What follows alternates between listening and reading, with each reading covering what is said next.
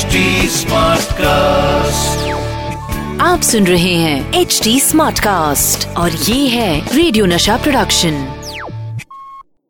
the filmy calendar show by god समझ में नहीं आता हंसू के रो खैर दोस्तों अभी तो हँसते हँसते फ़िल्मों की कहानियों पे से पर्दा उठाने का वक्त है। क्योंकि शुरू हो गया है the filmy calendar show with Satish Kaushik. और मैं हूँ आपका अपना सतीश कौशिक। और दोस्तों, अब मैं कान मरोड़ रहा हूँ अपने कैलेंडर का कि भैया हमारी भी सुन ले, आज की तारीख चुन ले। हाँ।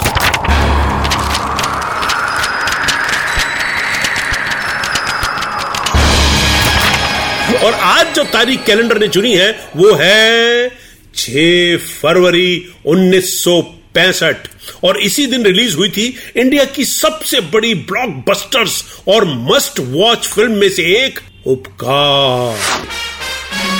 जी हाँ, मनोज कुमार साहब। मनोज कुमार साहब ने इस फ़िल्म को लिखा था, प्रोड्यूस किया था, डायरेक्ट किया था, और हीरो भी वही थे। साथ में थी आशा पारिक प्रेम चोपड़ा, बिंदु और प्राण साहब एक अनोखे किरदार में। भारत हमेशा दूसरों की सोचता रहता है, कभी अपनी भी सोच। जी हाँ, फ़िल्म उपकार, जिस फ़िल्म ने इंडिया को हिला के रख दिया था। दोस्तों, मैं आपको बताऊँगा तो शायद आप चौंक जाएँगे कि ये फ़िल्म भारत के महान सपूत प्रधानमंत्री श्री लाल बहादुर शास्त्री का सपना थी। आज मैं सुनाऊँगा आपको इसी महान फ़िल्म के बनने की कहानी। दो भाइयों की कहानी, एक भाई किसान, एक शहर में पढ़ने वाला नौजवान। और कुर्बानी करने वाला यही किसान भाई, जब घर से बेघर होता है तो किसान से जवान बनता है और देश के लिए मर मिटने को तैयार हो जाता है। मगर दोस्तों, इस फ़िल्म के बारे में भी एक राज है। ये फ़िल्म हमारे देश के महान सपूत और प्रधानमंत्री श्री लाल बहादुर शास्त्री का सपना थी। दोस्तों, बात यूँ हुई थी कि लाल बहादुर शास्त्री जी ने मनोज कुमार साहब से एक मुलाकात में कहा था कि हमारे देश के दो नारे हैं, जय जवान और जय किसान। कोई फ़िल्म इस सब्जेक्ट पर बनाओ। और मनोज कुमार साहब ने ये कमाल की फ़िल्म बनाई, उपकार। और मनोज कुमार साहब के लिए गर्व की बात तो ये है कि इस फ़िल्म के बाद मनोज कुमार साहब को मनोज नाम से कम, बल्कि भारत नाम से ज़्यादा जाना जाता था।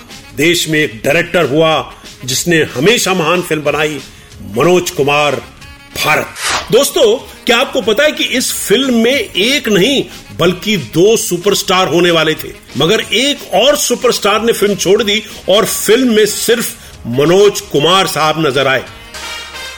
हाँ तो आज बात चल रही है फ़िल्म उपकार की। तो मुझे ऐसी फीलिंग आ रही है कि जैसे हर जगह देश प्रेम के नारे लिख दूँ आई गॉड और मैं आपको बता रहा था महान फ़िल्म उपकार के बारे में। ये फ़िल्म प्रधानमंत्री श्री लाल बहादुर शास्त्री साहब के कहने पर बनी। सारे देश को पसंद आई। गली गली में इसके गाने गूंज उठे। आज भी नेशनल फेस्टिवल्स पर फ़िल्म उपकार के गाने हमारे कानों को सुनाई देते हैं। मेरे देश की धरती, सोना उगले उगले हीरे मोती।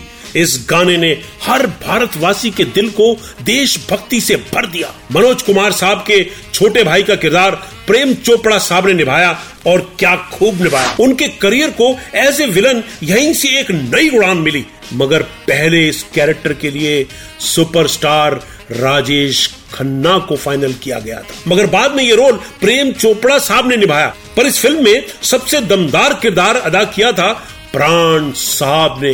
हाथों में बैसाखी लिए हुए मलंग चाचा नाम का वो गाँव का फकीर।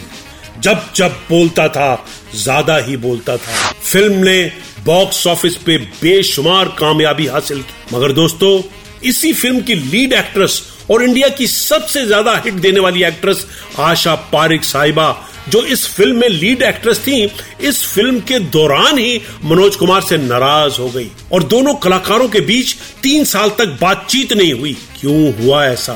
दोस्तों, उपकार फ़िल्म जब रिलीज़ हुई थी तो मैं शायद नाइन्थ क्लास में पढ़ता था। और मुझे फ़िल्म देखने का बहुत ही ज़बरदस्त शौक था। कोई भी फ़िल्म मैं आदि मानव फ़िल्म तक देखता था। तो उपकार तो बहुत बड़ी बात थी। और जब मैंने ये फ़िल्म देखी तो मेरे दिल, मेरे दिमाग में एक ऐसा असर हुआ, जो मैं आज तक नहीं मिटा पाया। मेरे को अच्छी तरह याद है, वो जो गाना था, ये काली रात की हर बात काली। और उस पर इंटरकट होता था, गुलाबी रात, गुलाबी गुलाबी रात की हर बात गुलाबी गुलाबी। और फिर इंटरकट आता था, ये काली रात की हर बात काली तो देखिए डायरेक्टोरियली कैसे वो विदेशी सभ्यता को गाँव की सभ्यता से इंटरकट करते हैं। खैर दोस्तों जाते जाते आपको बताऊँ कि एक अर्ली मॉर्निंग सीन मतलब सुबह का सीन उसको शूट करते वक्त आशा पारक जी ने कुछ ज़्यादा रीटेक ले ली इसी बात पर मनोज कुमार साहब ने कोई सख्त बात कह दी, जिसकी वजह से आशा पारक जी नाराज़ हो गई और दोनों एक्टर्स में तीन साल तक बात बंद रही। तीन साल बाद दोनों में बात शुरू हुई और दोनों फिर एक फ़िल्म, जिसका नाम था साजन, उसमें दिखाई दिए।